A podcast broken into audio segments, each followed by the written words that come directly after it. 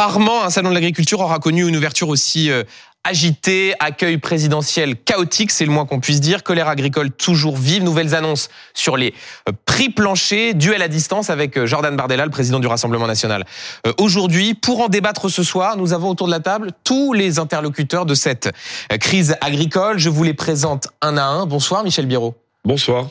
Patron de Lidl, ça fait plusieurs semaines, plusieurs mois même que vous défendez cette idée de prix minimum. On y reviendra dans un instant. Ça fait plusieurs années. Plusieurs années, vous nous direz si vous êtes satisfait de l'annonce du président de la République. Bonsoir Arnaud Gaillot. Bonsoir. Président des jeunes agriculteurs. Vous étiez au Salon de l'Agriculture il y a encore un instant. Bonsoir François-Xavier Bellamy. Bonsoir. Tête de liste aux européennes pour le parti Les Républicains. Bonsoir Jean-Baptiste Moreau. Bonsoir. Agriculteur, proche du président de la République, ancien député de la Creuse. Et bonsoir Rémi Branco. Bonsoir. Vous publiez aux éditions L'Aube avec la Fondation Jean Jaurès, Loin des villes, loin du cœur, la gauche veut-elle regagner les campagnes? Je commence avec vous Michel Biro. Vous êtes le seul distributeur à avoir un stand au Salon de l'Agriculture, vous nous le confirmez? Je le confirme, depuis 9 ans on est le seul à être au Salon de l'Agriculture. Est-ce que vous avez déjà vu un début de Salon de l'Agriculture comme celui que l'on vit depuis 48 heures avec autant de colère, autant de scènes, même de violence que l'on a pu voir, notamment hier avec le président de la République? Bien évidemment que non. Chaque salon est particulier, mais celui-ci l'est vraiment. Et d'ailleurs, il a commencé qu'à 14h hier après-midi, parce que toute la matinée, le hall 1 notamment, qui rassemble le plus gros du salon et surtout notre stand, a été totalement fermé au public. Donc c'est vrai que hier matin, c'était un petit peu... bizarre comme ambiance, la tension, on la sentait fortement et on entendait au loin les sifflets, on entendait beaucoup de choses. Mais après, voilà, je pense que c'est pas une surprise. Hein, fallait pas s'attendre à un salon en fanfare. C'est tout à fait logique. Vous aviez pressenti mais bien sûr, le type de scène que l'on a pu voir. Ouais. Bien sûr, on l'avait pressenti et c'est logique. Enfin, c'est totalement légitime cette colère. Et il lâche rien, il faut pas qu'il lâche, mais je pense qu'il y a des choses qui vont arriver et il faut en tout cas que ça change. On va revenir dans un instant sur le fond des annonces, notamment du président de la République, mais je me tourne vers vous Arnaud Gaillot. On le disait, un début inédit de Salon de l'Agriculture, et sur ce point précis des violences que l'on avait pu voir, je voudrais qu'on écoute ce qu'a dit ce midi votre collègue, président de la FNSEA, Arnaud Rousseau, et on en parle juste après, écoutez. Encore une fois, ce qui s'est passé hier, je ne le découvre pas, je le dis, on la redit partout, nous ne voulons pas de violence, mais cette violence, on la comprend, puisqu'on la vit nous-mêmes. Je veux dire que les responsables professionnels que nous sommes la subissons aussi. Vous la comprenez, cette violence, c'est quoi? C'est une forme de... Vous dites au fond c'était inévitable? Est-ce que c'est aussi une façon de la justifier? Oh non, moi je ne justifie aucune violence. Je pense qu'Arnaud est sur la même ligne. À chaque fois qu'on donne un appel à mobilisation, c'est dans le respect des biens et des personnes. Nous, la mobilisation, elle était devant le salon dès la veille. Après, on avait averti avec l'épisode du jeudi soir et l'invitation des soulèvements de la terre et d'autres que ça avait remis le feu aux poudres. Plus. On voit les images d'hier, notamment ce moment où il y a des algarades entre les agriculteurs et les forces de l'ordre. Moi, je les regrette. Chacun prendra ses responsabilités si toutefois il doit y avoir des poursuites pour choses ou autres. Moi, je la regrette, mais je la regrette parce que finalement, si depuis 6 ans que je suis au national, 6 ans qu'on explique que si on change pas certaines choses, si on n'écoute pas un peu plus le monde agricole, ça finira mal. Malheureusement, on y est et c'est très regrettable parce que c'est un manque d'écoute, c'est ce qu'on a dénoncé depuis un moment, c'est cette déconnexion entre le haut d'un gouvernement et la réalité du terrain. Et pourtant, c'est pas simple. Mais là, il n'y avait pas de déconnexion en l'état puisque on va continuer à parler de cette visite du président de la République, mais il est allé au contact. Il est allé au contact, c'est son rôle. Et puis ça serait plutôt grave qu'il aurait quitté le salon et fui sa responsabilité, qui est celle d'un président de la République. Mais il y a une telle exaspération, il y a une telle même des fois rancœur dans certains agriculteurs depuis des années qui gagnent pas leur vie, qui ont l'impression d'un gouvernement qui, quand il dit quelque chose sur le terrain, ça ne s'applique pas. La loi Egalim, elle ne s'applique pas. La suradministration, on l'a toujours. La surnormation, on l'a toujours. Et quand vous avez depuis quelques semaines un gouvernement qui a envie semble-t-il, de répondre à des questions, et que vous avez ce qui s'est passé dans les Hauts-de-France, où quand un président de la République dit on va curer les fossés pour pas que vous connaissiez, et que vous avez son administration qui arrive, qui dit la beau être président de la République, ça se passera pas. Comment voulez-vous qu'il y ait des gens qui arrivent au salon? Vous considérez que ça va mieux depuis les annonces qui ont été faites hier, qu'il y a eu cette prise de conscience? Du moins, je l'espère, parce qu'à force, je ne sais pas ce qu'il va falloir pour que ça prenne conscience. Moi, j'attends de voir aussi comment le président de la République va réagir, parce que moi, je veux bien croire que lui n'a pas eu la volonté d'inviter les soulèvements de la terre, mais du coup, en étant le patron de ce gouvernement, il va peut-être falloir qu'il en tire les conséquences. Donc moi, j'attends de voir comment il va faire le grand ménage. Qu'il fasse le ménage. Vous vous demandez que on a pu lire dans la presse qu'il y avait des conseillers du président de la République qui expliquaient que c'est eux qui étaient responsables de cette invitation. Vous demandez à ce que, dans son cabinet, il regarde qui est responsable de cette invitation. Vous savez, si moi, dans ma structure jeune agriculteur, j'ai des gens qui commettent des fautes, si je prends pas les décisions qui s'imposent, je vais pas me défausser sur qui. Donc moi, j'attends de voir quelle va être sa réaction. Parce que si lui ne l'a pas souhaité, je vois pas comment il peut garder des gens qui auraient fait des coups dans le dos. Enfin, c'est imaginaire ce qui s'est passé jeudi soir. François-Xavier Bellamy, vous êtes dans l'opposition, vous allez sans doute nous dire qu'il y a cette déconnexion. Est-ce que pour autant vous reconnaissez au président de la République le fait de ne pas avoir cédé à ceux qui, même dans son entourage, lui disaient là, il faut partir? Il est resté, il a débattu, il a fait la fermeture du Salon de l'Agriculture. Est-ce que vous lui reconnaissez au moins ça? Et Benjamin Duhamel, vous parlez de violence, mais qui revendique la violence? C'est les soulèvements de la terre qui étaient invités au Salon de l'Agriculture. Qu'Emmanuel Macron, parce qu'il assume cette invitation, il doit l'assumer. Il est président de la République. Elle a été formulée. Les scènes de violence que l'on a pu voir. Moi, j'y ai été. Hier, d'autres, c'était aussi beaucoup de syndicalistes de la coordination rurale. Qui aujourd'hui a décidé que la violence était un mode d'action légitime, y compris contre les agriculteurs qui travaillent pour nous nourrir? Ce sont les gens que le président de la République met sur un pied d'égalité avec les centaines de milliers d'agriculteurs qui, tous les jours, travaillent dur pour continuer à produire. Et le fait est que la violence, c'est aujourd'hui ce que ressentent les agriculteurs. Violence de ces règles qui s'accumulent sur leurs épaules et qui leur rendent la vie impossible. Violence du soupçon qu'on fait peser sur eux tous les jours. Vous savez, quand vous êtes agriculteur en France aujourd'hui, vous avez un satellite qui passe au-dessus de votre exploitation tous les 3 jours pour prendre en photo ce que vous faites. Quel Français accepterait de travailler avec une telle violence ? Vous avez senti aujourd'hui, vous étiez aussi au Salon de l'Agriculture, cette tension encore mais bien sûr, je l'ai senti aujourd'hui, mais ça fait des années qu'on la sent. Ça fait des années qu'on comprend et qu'on partage ce que vivent les agriculteurs, parce que nous, avec les Républicains, on s'est battu à leur côté au cours des dernières années au Parlement européen contre un agenda de décroissance environnementale qui était porté par les mêmes qui ont invité les soulèvements de la terre, par les mêmes qui ont invité des ONG, c'est-à-dire par les élus macronistes, par M. Canfin qui a expliqué qu'il fallait faire baisser la production agricole. On va avoir le temps de parler du fond, mais juste d'un mot, je vous interrogeais sur les scènes de violence qu'on a pu voir hier et vous me répondez sur les soulèvements de la terre. Est-ce à dire au fond que ce que l'on a vu là, c'était une forme de mobilisation justifiée? Si ça avait été d'autres types de profils, vous, à droite, on vous aurait sans doute entendu un peu plus véhément pour condamner cette façon de procéder. Il n'y a aucun agriculteur qui a revendiqué de pratiquer la violence comme un mode d'action. Ceux qui font ça, encore une fois, c'est ceux que le président de la République invite et auxquels il donne cette légitimité incroyable après que son propre gouvernement ait tenté de les dissoudre.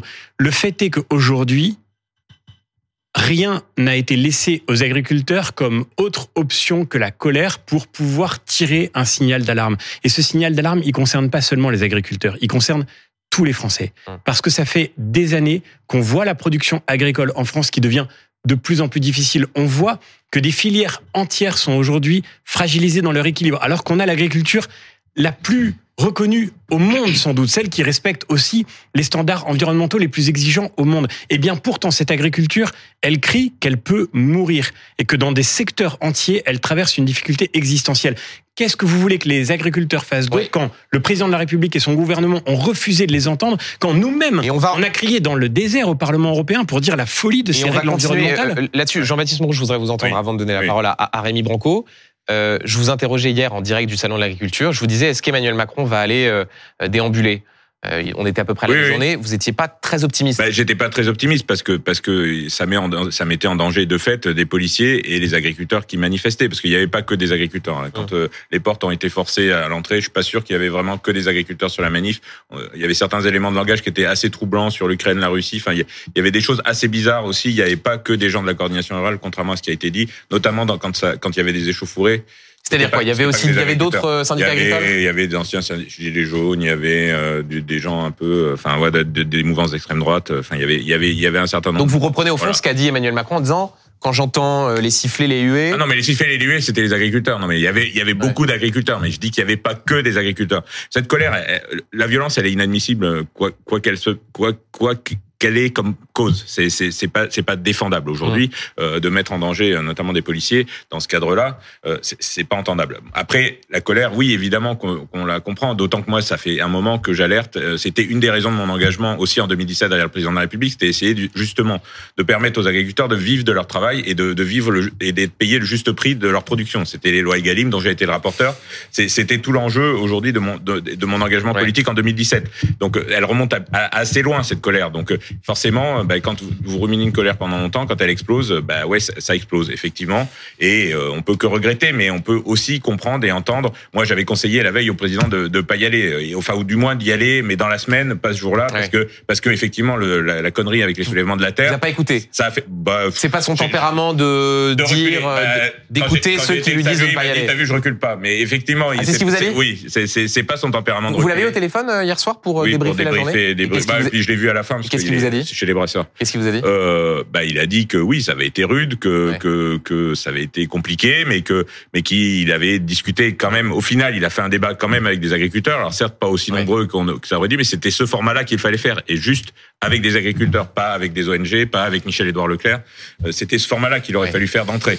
Certains conseillers, feraient mieux de démissionner d'eux-mêmes. Ça indiquerait une certaine forme de fierté. Je vois une sorte de convergence, Arnaud Gaillot, Jean-Baptiste Moreau. Dans un instant, on va rentrer de plein pied sur la question des prix minimums. Juste avant, Rémi Branco, vous connaissez bien la vie politique. Vous avez été chef de cabinet de Stéphane Le Foll. Vous êtes vice-président du département du Lot. Comment est-ce que vous avez regardé, vu ce qui s'est passé ce week-end? Oui, socialiste, évidemment, je précise. En venant ici, je me suis rendu compte que c'était le 14e salon que je faisais pour ma part, avec Stéphane Le Foll à l'époque. Ensuite, dans la filière laitière, des ministres hués, des présidents chahutés, on en a connu, on en connaîtra. C'est vrai que là, c'est arrivé à un niveau jamais atteint. Aussi pour une raison simple, c'est que les chahuts qu'on a connus, c'était parce qu'il y avait telle filière en crise. La filière laitière, telle année. La filière porcine, telle autre. Là, c'est vrai que c'est une crise systémique. C'est toutes les filières aujourd'hui qui sont en crise. Moi, la déconnexion que je note, je suis d'accord avec Arnaud Gaillot, il y a une forme de déconnexion et de décalage. Ça fait des mois que les voyants, ils sont au rouge. Ça fait des mois qu'on renverse des panneaux. Ça fait des mois que certains, et Jean-Baptiste en fait partie, tirent la sonnette d'alarme. Et on arrive à en décaler une fois qu'il y a des ronds-points menacés, des barrages sur les autoroutes et Rungis menacés. Deuxième élément, on promet quoi le jour de l'ouverture du Salon de l'Agriculture? Un grand débat.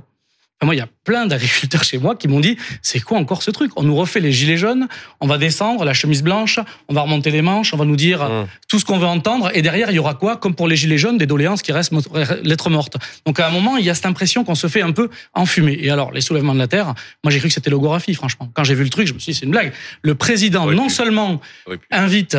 visiblement, regarde pas trop qui est invité à la table, ce qui, moi, me pose un problème.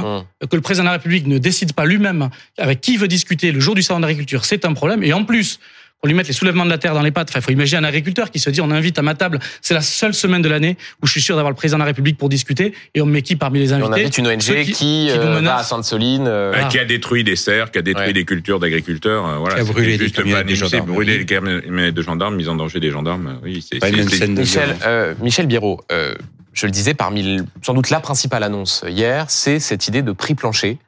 Il y a une forme d'étonnement qui peut saisir les observateurs, même les acteurs de la vie politique, quand ils voient avec quel zèle cette idée était combattue par le gouvernement avant, en expliquant qu'au fond, ça n'était pas possible, c'est une proposition de la France insoumise. Alors, certes, ils essaient d'expliquer que maintenant, c'est pas exactement les mêmes. Est-ce que vous, en tout cas, qui défendez cette idée depuis plusieurs années, vous êtes satisfait? Vous dites, enfin, le gouvernement a compris ce qu'il fallait faire?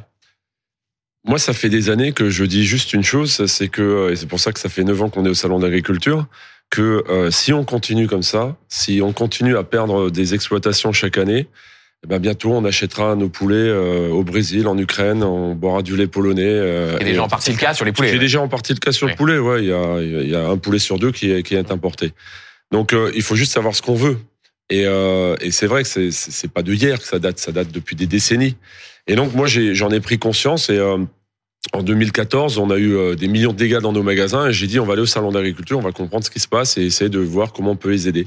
Et en fait j'ai mis en place ces contrats tripartites où on intègre les éleveurs Et c'est-à-dire, vous vous dites, il faut que les agriculteurs soient au cœur de la négociation, c'est la spécificité de Lidl. Les contrats tripartites, on les avait inscrits dans Egalim, justement, suite à l'initiative de Michel et de Lidl, puisque c'est les contrats où il y a une transparence des marges entre producteurs, industriels et distributeurs. C'est-à-dire qu'il y a une transparence totale et ça permet justement une juste rémunération des producteurs. C'est ça. Et donc, ceci étant fait, à un moment donné, pour aller plus loin, pour l'emmener à l'échelle, il faut que l'ensemble des acteurs jouent le jeu.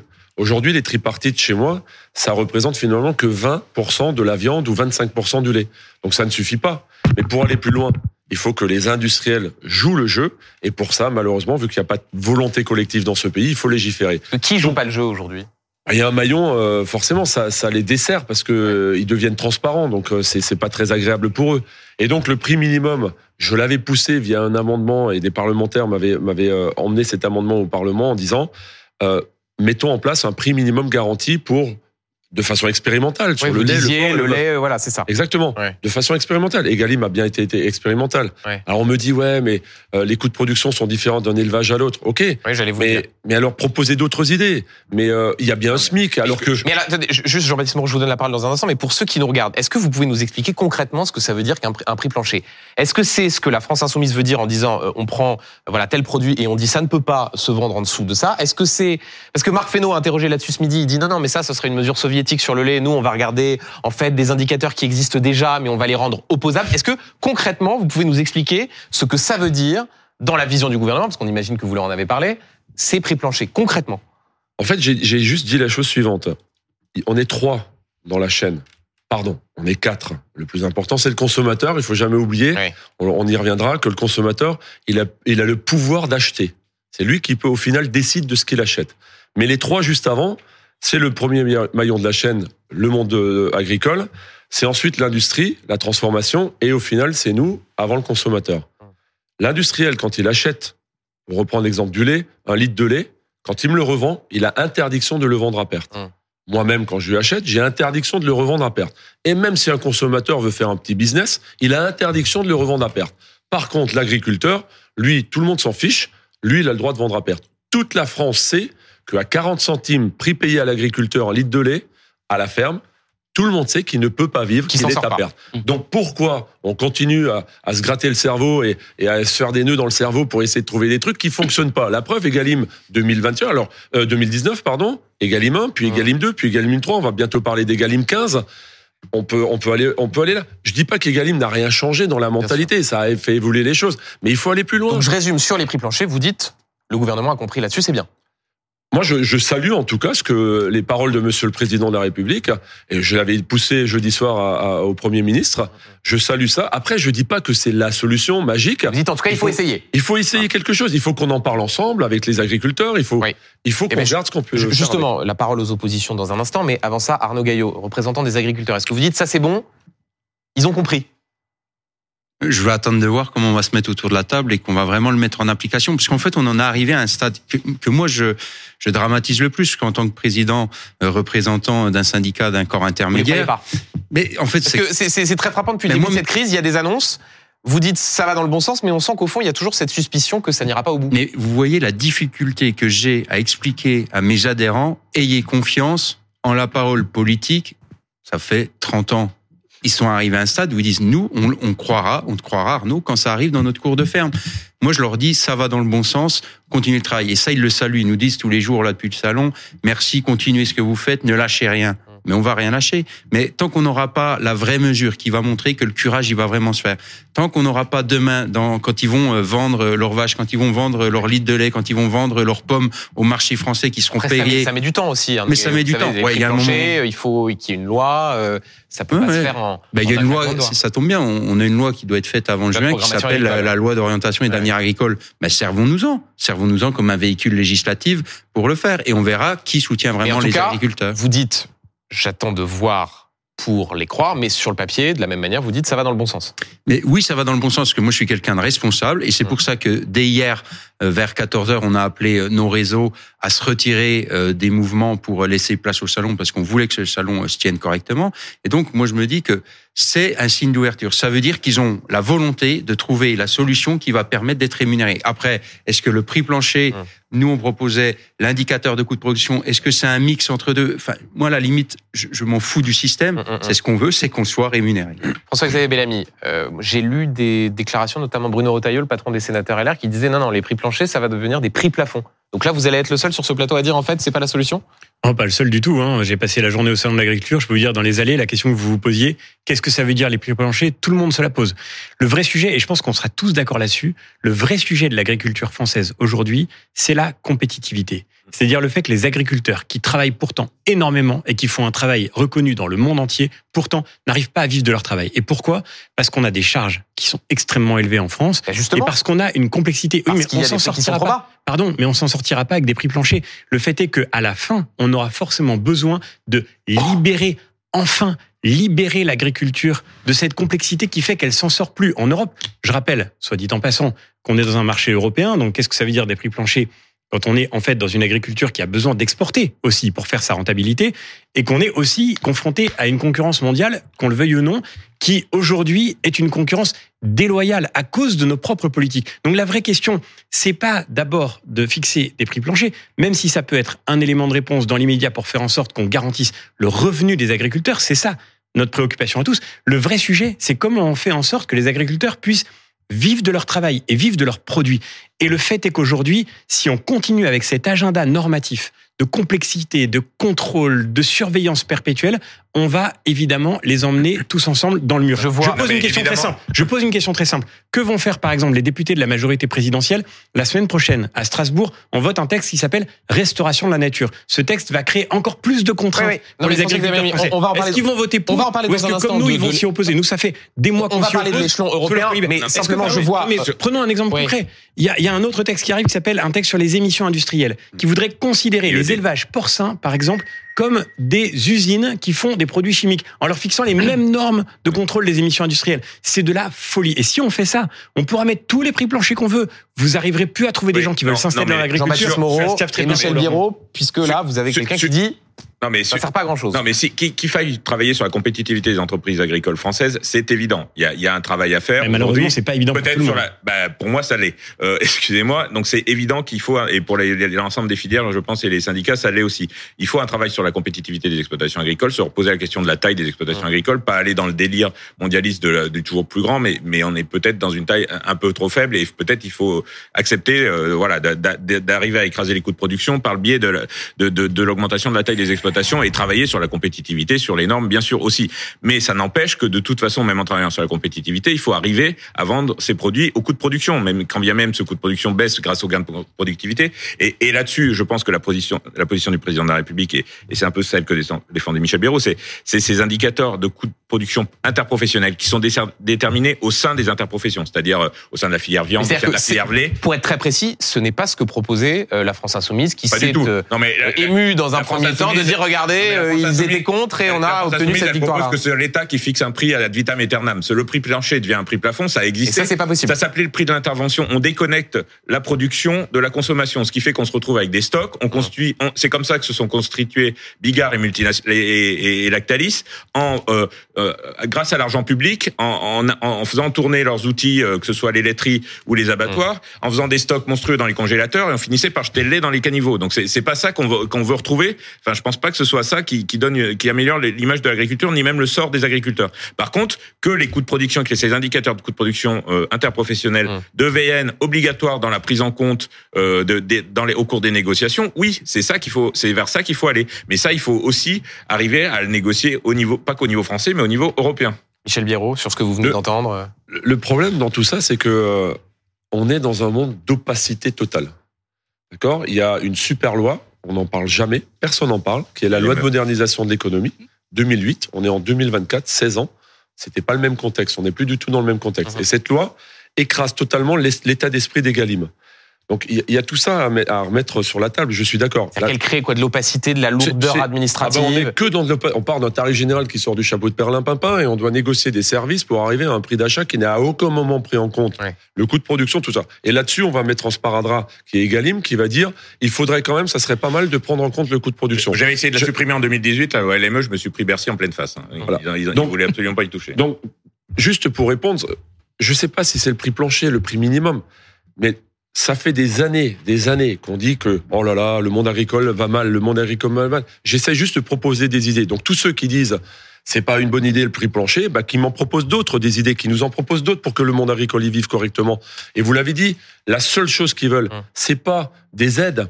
Ils en ont marre de vivre d'aides. Ils en ont marre de. Alors oui, il faut simplifier les normes. Mais ce que veut un agriculteur, c'est vivre de son travail. Ouais, et donc il veut un revenu. Moi, ce que je dis, bah si on veut construire en marche avant, il faut que le prix du premier rayon de la chaîne soit figé et qui ne soit pas la variable d'ajustement. On l'appelle comme on veut. Et ça coûtera plus cher pour le consommateur à la fin ? Et ben après, non mais après, je suis pas d'accord. C'est ça aussi le sujet. Je suis pas d'accord. C'est l'injonction. Je vous donne la parole dans un instant. Aujourd'hui, on voit bien les efforts. Tout le monde est d'accord pour dire que les agriculteurs doivent vivre de leur travail. Mais derrière, si le consommateur n'achète pas parce que ça coûte trop cher.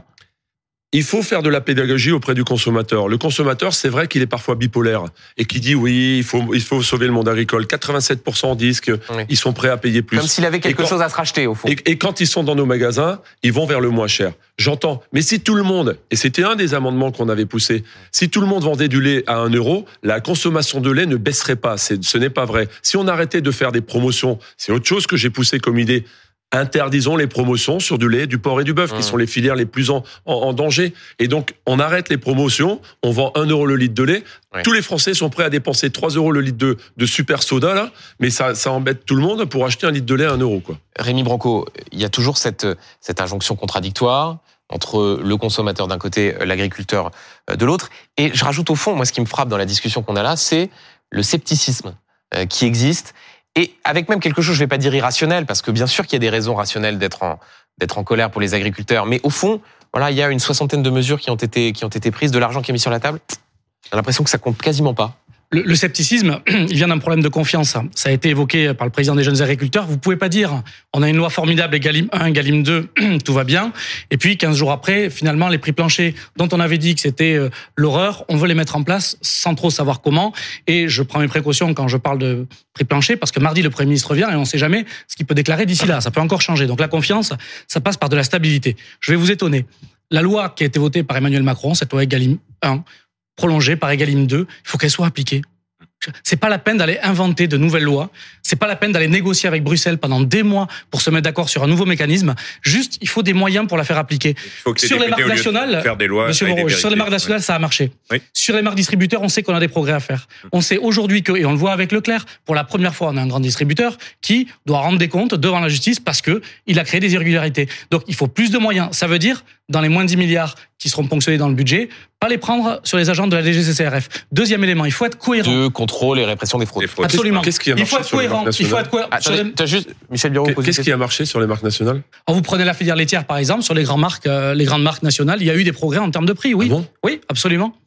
Ah bah écoutez, je sais pas, adressez-vous à la filière laitière. Absolument, enfin, les marques nationales. Ouais, mais aujourd'hui, le lait, il est payé 41 centimes, alors qu'il leur faut au minimum 47 pour vivre. Et les marques nationales sont vendues 1,20 €, 1,30 €. Je suis bien d'accord, depuis que l'inflation a augmenté, donc, depuis que les charges sont à ce niveau-là, on est d'accord que ça suffit pas. Mais dans un premier temps, ça a eu quelques effets. Deuxième élément, vous ne pouvez pas dire qu'il ne faut pas d'aide. Là, il faut être cohérent. Vous êtes grand distributeur. Vous savez très bien que demain, l'agriculteur ne veut pas vivre d'aide. Ouais, mais il en faut parce que le consommateur en a besoin, monsieur.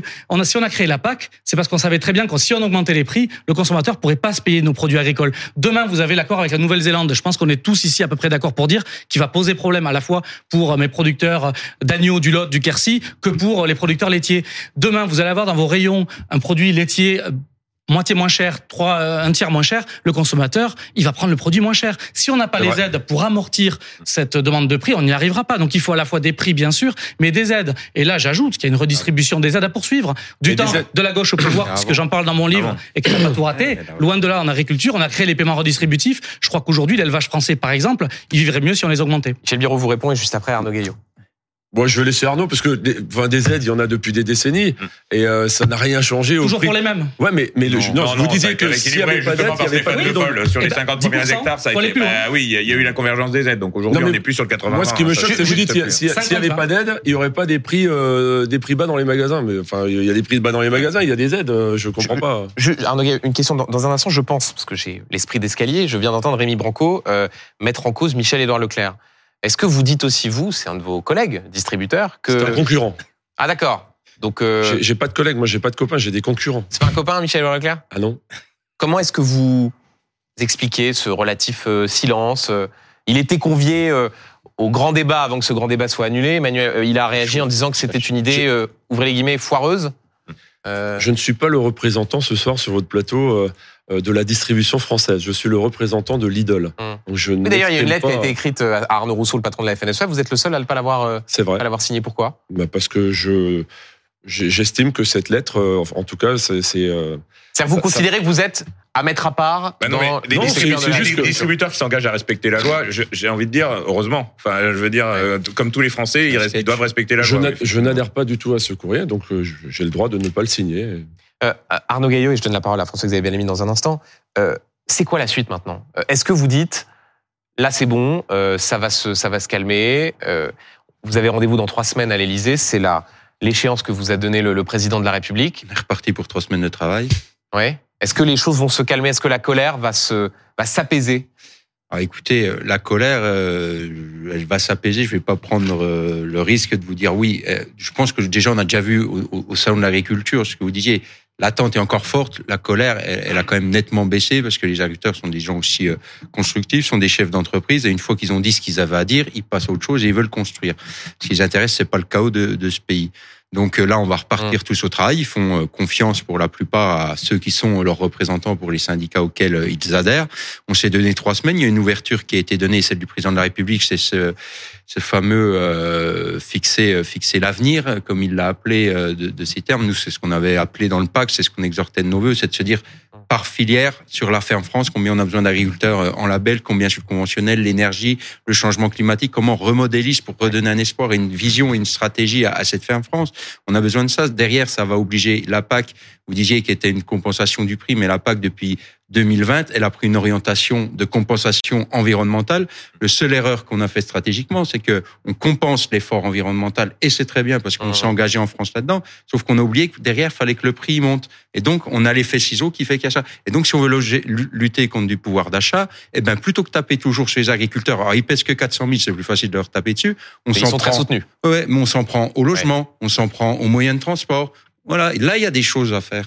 Je voudrais qu'on regarde une image, alors que vous voyez en direct encore les images du Salon de l'Agriculture, celle de Jordan Bardella, qui a commencé sa visite. Et cette double écran, à gauche, vous avez ce qui s'est passé le matin de l'arrivée du président de la République, avec ces scènes de heurts entre les forces de l'ordre et des agriculteurs. Et puis à droite, le président du Rassemblement National, qui enchaîne des selfies. François-Xavier Bellamy, ça...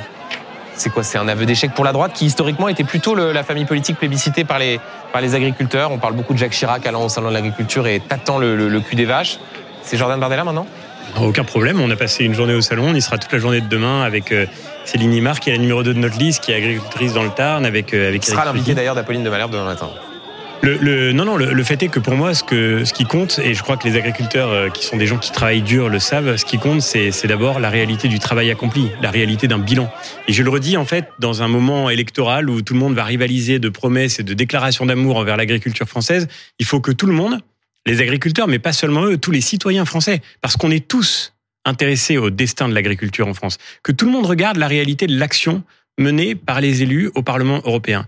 D'un côté, les élus macronistes, vous parliez du traité de libre-échange avec la Nouvelle-Zélande, ils sont les seuls députés français à avoir voté en faveur de cet accord qui va faire arriver sur notre marché des milliers de tonnes de lait. Comment est-ce que vous expliquez qu'ils reçoivent cet accueil ? Et de l'autre côté, les élus du Rassemblement National qui ont été absents, littéralement absents des sujets agricoles. C'est quoi, les agriculteurs ne comprennent pas ? Donc moi je dis simplement aux Français, regardez la réalité de l'action. Vous voulez des élus qui bossent, regardez ce qu'ils ont fait au cours des dernières années. Le plus important, c'est de se tourner vers l'avenir et de faire des propositions concrètes. Et je le redis, quand on parle d'agriculture, il faut parler de la réalité concrète du destin qui est fait à l'agriculture française par nos décisions politiques. En Europe, on s'est battu depuis des années contre le projet Farm to Fork, qui est un projet qui organisait la décroissance de la production agricole en Europe. L'étude d'impact de Farm to Fork de la Commission européenne elle-même disait qu'il allait faire baisser la production agricole. J'entends ce que vous dites, mais vous ne répondez pas à...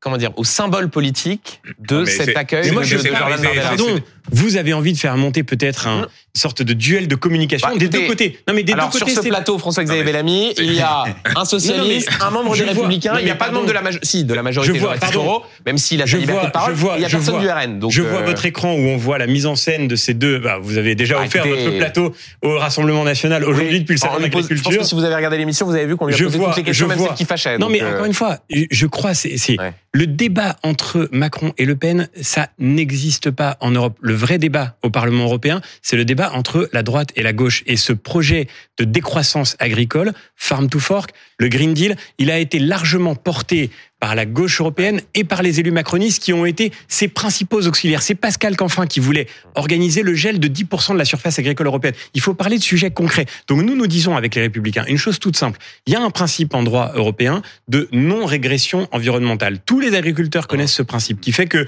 quand on a posé une règle environnementale, on n'a plus le droit de revenir dessus.